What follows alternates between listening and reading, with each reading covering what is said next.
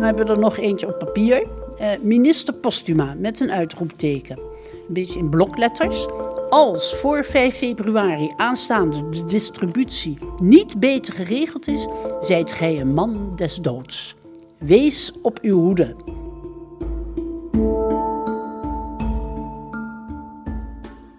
Hoi, leuk dat je met mij in de archiefkast zit.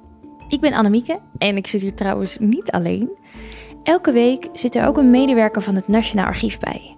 En die vertellen over bijzondere stukken die ze zijn tegengekomen in hun werk. Vandaag is de beurt aan Noor Schreuder. En geloof me, het zijn verhalen waarvan je nog niet wist dat je ze wilde weten. We staan hier eh, voor een uh, soort overzichtskaart. Vooral zie ik dat hij gigantisch lang is, want hij is nog niet eens helemaal uitgerold. Maar Volgens mij zitten we op de 6 meter aan papier wat voor ons ligt. Ik denk, ik denk het wel, dat het ongeveer 6 meter is. En het is allemaal ruitjespapier. En daar zijn dus allerlei hokjes uh, geplaatst met uh, lijnen. En uh, waar we naar kijken is een overzicht van de crisisinstellingen in verband met de Eerste Wereldoorlog. Nou, Nederland was neutraal. Maar naarmate uh, de oorlog langer duurde, kwamen er steeds meer problemen met de invoer en uitvoer van goederen. Want uh, Engeland wilde niet dat de goederen die Nederland invoerde naar Duitsland zouden worden vervoerd. En andersom. Dus het was uh, een uh, heel gedoe. En toen ik jou een berichtje stuurde van ben je iets tegengekomen waar je het over wil hebben, wat jou is bijgebleven. Waarom moest je toen meteen aan dit denken? Er is niet zoveel bekend over de gevolgen van de Eerste Wereldoorlog. Hè, voor de distributie, voor de gewone burgers, voor de voeding en allerlei andere middelen. Ja, want ik moet ook gelijk denken aan bij de Tweede Wereldoorlog. Is mij heel erg bekend dat er toen uh, voedsel op de bon was. Ja. Maar van de Eerste Wereldoorlog weet ik eigenlijk alleen dat we neutraal ja. waren. Maar ja. verder niet zoveel.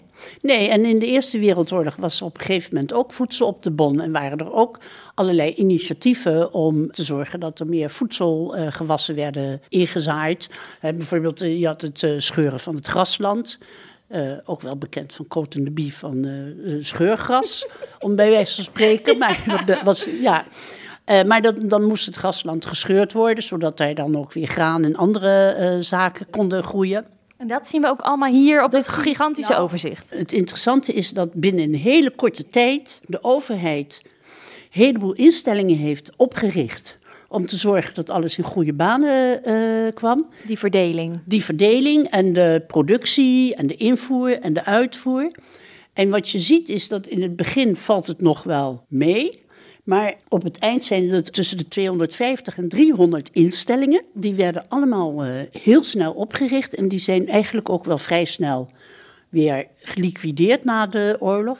En het interessante ook hierin is, is dat je ziet dat met name 1917 en 1918 de grootste problemen waren ontstaan. Omdat natuurlijk in het loop der oorlog natuurlijk er steeds minder uh, voorraad was en dergelijke. Ja. En je kan het ook een beetje zien aan de benaming van de, rijks, van de rijksbureaus en van de rijkskantoren. Ja, kan je eens iets voor mij eruit plukken? Want het is allemaal heel klein opgeschreven. Het, lijkt een soort stamboom ja. met allemaal nou, pinivakjes. Hier, hier, is bijvoorbeeld het rijkskantoor voor thee en koffie. Ah. De botervereniging. Nou, er is ook anchovies. Oh ja, en als ik dan naar links ga, zie ik ook brandstoffencommissie. Ja, precies. En, en dan hadden we ook nog iets over de petroleum- en kolendistributie. Aardappelaangelegenheden. Ja, voor lompen. En ook, uh, die staat hier geloof ik niet bij, want die zat bij een andere commissie, maar daar kunnen we zo dadelijk nog wel even naar kijken. Dat was bijvoorbeeld voor de beukennoteninzameling. Voor de beukennoten? Eikel, uh, eikelinzameling. Had je dan een eikelcommissie? Ja, en hier heb je bijvoorbeeld, dat is ook aardig, is een breiding van veevoer uit afvalproducten. Maar echt alles wat, wat wij dus ook nu nog steeds gewoon allemaal gebruiken, echt overal was een commissie voor. Ja, een commissie, een commissie van advies of een vereniging of een rijkskantoor. In het beginjaren werd er veel met het bedrijfsleven gewerkt. Um, dat, dat, dat zijn ze op een gegeven moment een beetje gaan verlaten. Nog wel met medewerking van het bedrijfsleven, maar vooral uh, eigenlijk uh, als overheid naar zich toegetrokken. Er was dus een uh, minister van Landbouw en Nijverheid, Postuma. Nou, zoals dat gaat in de politiek en als de regering maatregelen nemen die mensen niet bezinnen, dan gaan ze daarop reageren. Ja. En ook naar Postuma werd er gereageerd en uh, dat kon soms wel heel heftige reacties zijn. Oh. Eigenlijk zoals van nu. Dat er Ja, ook, eh, wat Eh, natuurlijk super akelig is, dat er ja. allemaal bedreigingen bij mensen op de mat komen te liggen. Dat Ja. speelde toen dus ook al. Ja, ja, hij kreeg ook veel brieven met, eh, met suggesties. Over van, nou, zou je niet beter dit of dat doen? Maar hij kreeg ook doodsbedreigingen.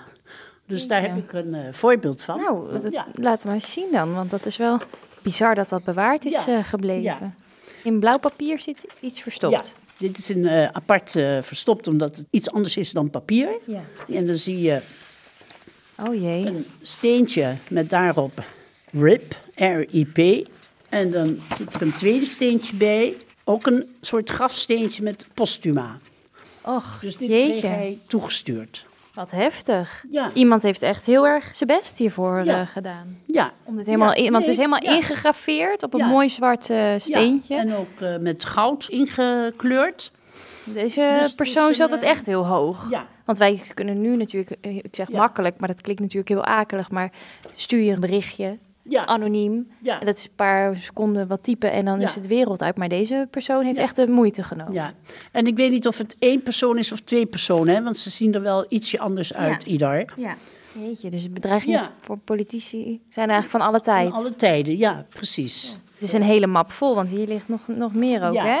Eh, even kijken hoor. Hier, excellentie, wij zouden je willen vragen of je gek bent om rijst op 14 cent per pond te brengen. Op 10 en 8,5 cent had je moeten. Gek, boerenlul, gek. Je doet alles veel te duur. Uit naam Kralingen. Die was ook echt kwaad. Ja, die was ook. eh, dus je ziet het. Nou, misschien is het aardig om ook even met een, een van de suggesties te beginnen. En dat is eh, een. hebt hier een brief voor je met heel mooi handschrift. Ja, hij is dus anoniem, zo te zien. Ja. En hij eh, begint met excellentie. Als de rijst niet naar de Hollander kan komen, dan de Hollander naar de rijst. Geen 80 miljoen voor distributie, maar voorzien in verblijfkosten, burgerinkwartiering, naar den Oost of den West. Meteen de arbeidskwestie voor de West opgelost. Nou, die denkt ik twee Ja. vliegen in één klap. Ja, dus nou ja, dat is ook een suggestie eh, die je zou kunnen doen. Dus Wat dat- bizar. ja, ja, Dit raakte dus eh, iedereen in die tijd. En al die instellingen werden dan eh, ingesteld. ingesteld. maar hoe communiceerden ze dan? Nou, dat eh, deden ze op verschillende manieren. Ook met advertenties en ook met affiches onder andere. En eh, openbare oproepen. Hier zie je bijvoorbeeld een vrouw met omhoog gestoken handen van komt, komt, komt. In een, eh, een prachtige witte jurk. Ja. En er staat boven een vette letters koren. En dan staat er onderaan staat... Het vaderland vraagt koren, spoedig en veel. Ja, zij staat ook echt zo ha erbij. Ja, precies. En het is ook wel een- best wel een mooi eh, affiche. Ja. En het is van Willy Sluiter. En ehm, dan kom je zoiets tegen en denk je, zo, dat ziet er wel eh, goed uit. Ja. Dus toen, eh, Flitsende we- poster. Ja, ja, en toen zijn we, dus, eh, nou, zijn we dus gaan uitzoeken van, nou, wie was Willy Sluiter? En dat was dus best wel in die tijd een bekend kunstenaar. En deze poster die riep dus op van je moet Ja. al je Ja, koren... dus verbouw alstublieft koren. Dus scheur het grasland en verbouw koren. Dat was een beetje, want er waren ook wel oproepen om het grasland te scheuren. Ja. Ehm, even kijken, waar had ik die andere? Dat was wees zuinig op brood. Of Ja, eh, was dat was die? ook een pamflet Oh, voor van- weegzuinig op brood. Ja. Dan, eh, dat was... eh, Ja. Deze. En dan zie je hier mededeling omtrent voedselvoorziening nummer 2. En dan is er eh, dus eh, met een, ja, een, een, een mededeling, wees zuinig op brood. Dat staat heel vet bovenaan op de pagina. Ja, dus en je ziet er een van de. We, we- we weten thans dus met zekerheid dat het op aanvoer van broodkoren uit Amerika niet valt te rekenen. En dat wij zullen tracht, moeten trachten rond te komen met datgene dat wij thans hier te landen beschikbaar hebben. Dus dat eh, men zal dus in plaats van negen, elf dagen met zijn broodkaart moeten doen. En dit hing dan gewoon op bij Dat- winkels? Ja, dat werd dan waarschijnlijk vers- verspreid. Dat is eh, zodat iedereen dat eh, eh, precies weet. En ja, een beetje met de achtergrond van nou, de toevoer van graan stokt. Ja. Dus we moeten het zelf doen. Ja. Ja, En wat heb je nu? Want het ziet er weer zo mooi uit, een klein boekje Ja. met een tekening erop van allemaal mensen bij een kachel. Wat is dit voor boekje? Nou, dit is een boekje ook eh, in het kader van de voorlichting aan de bevolking. En eh, het boekje gaat, eh, heeft als titel Hoe bezuinig ik op mijn brandstoffenverbruik? Actueel thema ook. Precies, nu dat is zeker. voor ons. Ja, er zitten dan allerlei tips in. Een van de tips is dat er ook een, een soort vergelijkend onderzoek wordt gedaan naar de kachels die je het beste kan gebruiken. Ah, die eigenlijk het minste eh, verbruiken. Precies, precies. En dan staat er, de hoofdoorzaak van de verkwisting is, is dat in de normale tijd de keuze van de kachel en de wijze van stoken beheerst wordt door andere factoren dan zuinig stoken. Die keuze wordt beheerd door luxe overwegingen. ja, en dat kon natuurlijk niet. Ja. ja, en of de kachel met weinig brandstof veel warmte geeft, is ene bijzaak. Hoofdzaak is dat het past bij het ameublement. Nou, dus dat, dat is dus eh, voorbij. Men zorgt ervoor een kachel te kiezen die genoegzaam verwarmingsoppervlakte heeft. Dus je moest een kachel hebben die echt goed verbrandde Ja. en eh, niet alles, alle warmte door de schoorsteen afgeeft. Ja. Wat is dan de, wel de ware soort kachel? Nou, en dat is, eh, verlos de me. potkachel. Kijk, de eh, enige ouderwetse goede kachels. Met een gewoon rooster die continu moeten worden bijgestookt. Dus in zo'n zo'n boekje wordt het allemaal uitgelegd. Ja. En dan, eh, zodat mensen de goede keuze kunnen maken. En zuinig met de brandstof op kunnen gaan, om kunnen gaan. Ja. En ehm, van al die eh, instellingen wilde jij er een paar uitlichten, hè? die jij eh, de moeite waard vond om iets over te vertellen. Ja, een van de aardigste eh, fondsen vond ik wel de inzameling van beukennoten. Daar denk je gewoon niet aan van dat dat eh, ingezameld zou moeten worden. Nee, ik denk eerder alleen aan diertjes nu die dat eh, verzamelen. Ja, precies, precies. maar wij gingen dat ook doen. Wij gingen dat ook doen. En dat was ook omdat beukennoten, die bevatten olie. Daarom vielen ze onder het Rijkskantoor voor Vlees en Vetten. Het winnen van de olie was de voornaamste drijfveer voor die inzameling. En dan wilden wel een aantal firma's dat doen. Maar wilde men het eigenlijk in handen houden van de overheid. Ja. Eh, omdat anders eh, enkele firma's de zaak in handen kregen en anderen erbuiten zouden blijven. Dus toen werd er een heel inzamelingsnet eh, opgericht. Want het eh, land werd verdeeld in 13 districten. En aan het hoofd daarvan werd een hoofdagent eh, aangesteld. En die Agent moest- ja, en die moest zoveel mogelijk ontvangers aanstellen. Ah. Dus, eh, en deze ontvangers zorgen ervoor dat de noten door de rapers, dus er is nog weer een, eh, eh, eh, de agenten bereiken.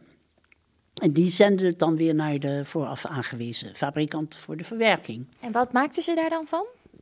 Ehm, ja, olie werd er uitgevonden. En het, het grappige was dat toen ik het, of het grappige, toen ik het eerst hoorde, beukennoten, beukennoten, kun je dat dan eten?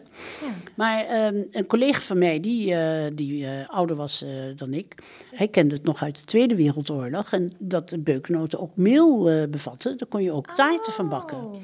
Dus het was gewoon eetbaar. Dus Ja. voor het geval iemand nog denkt van, zal ik nog eens wild plukken? Ja. Ik zou zeggen, begin bij de beukennoot. Ja, precies, want nu is amandelmeel en zo allemaal weer helemaal hip om Ja, dat te gebruiken. precies, precies. Kunnen we dit ook proberen? Ja, ja, precies.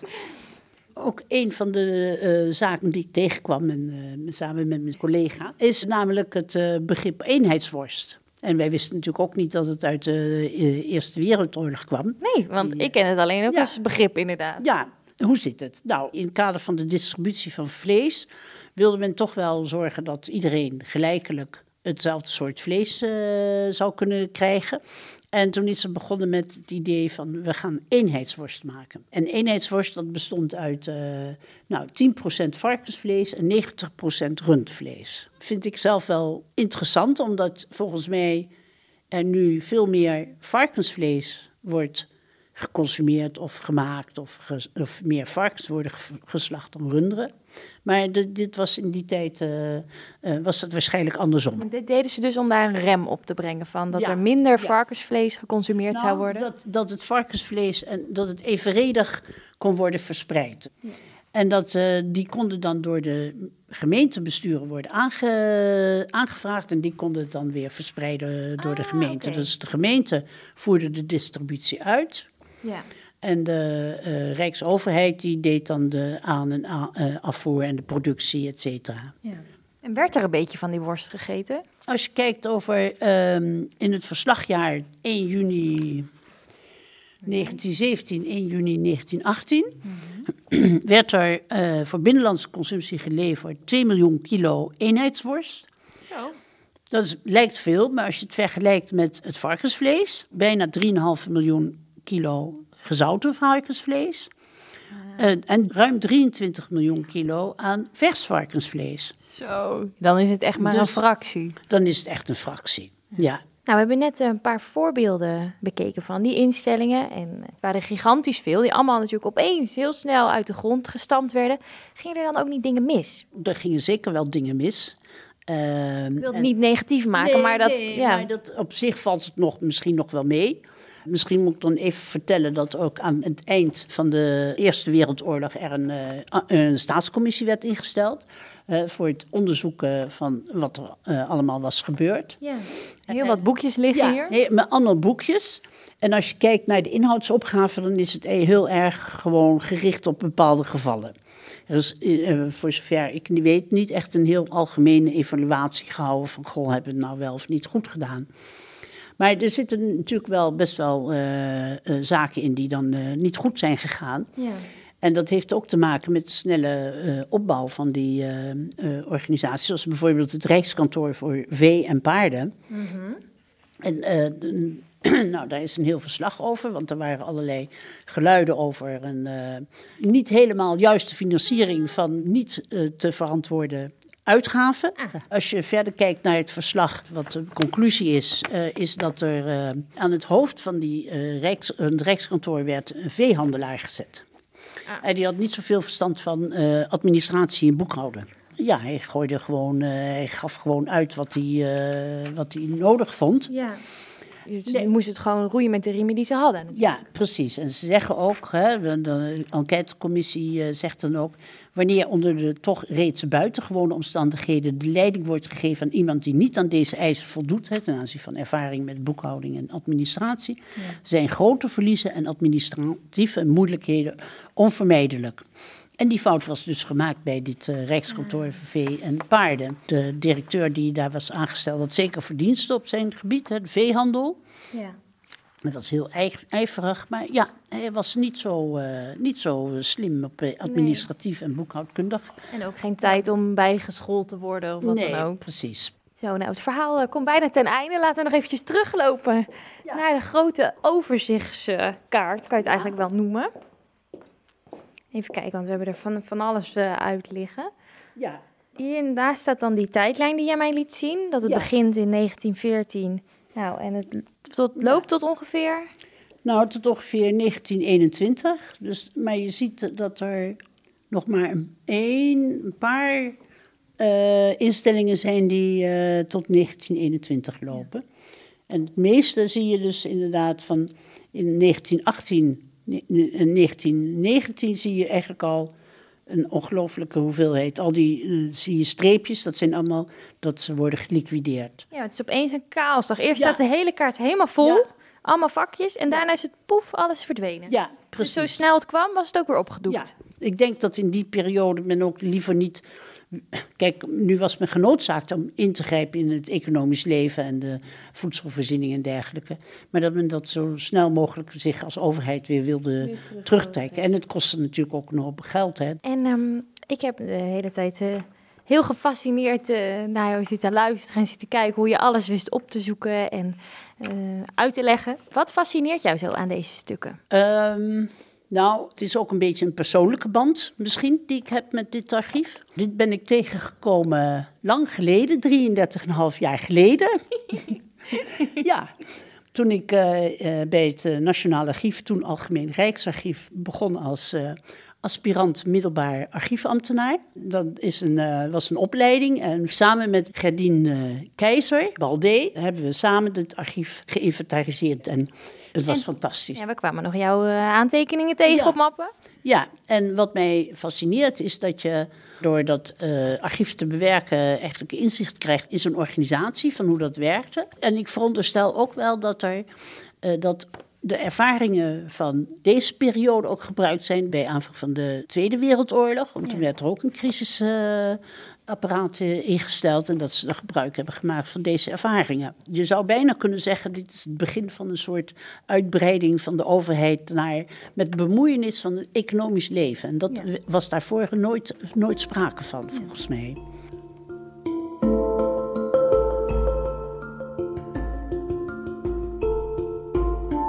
Was de archiefkast voor deze week met Noor Schreuder. En volg de archiefkast om op de hoogte te blijven van nieuwe afleveringen. En voor nu is het even tijd om de deuren te sluiten, maar tot gauw. Doeg!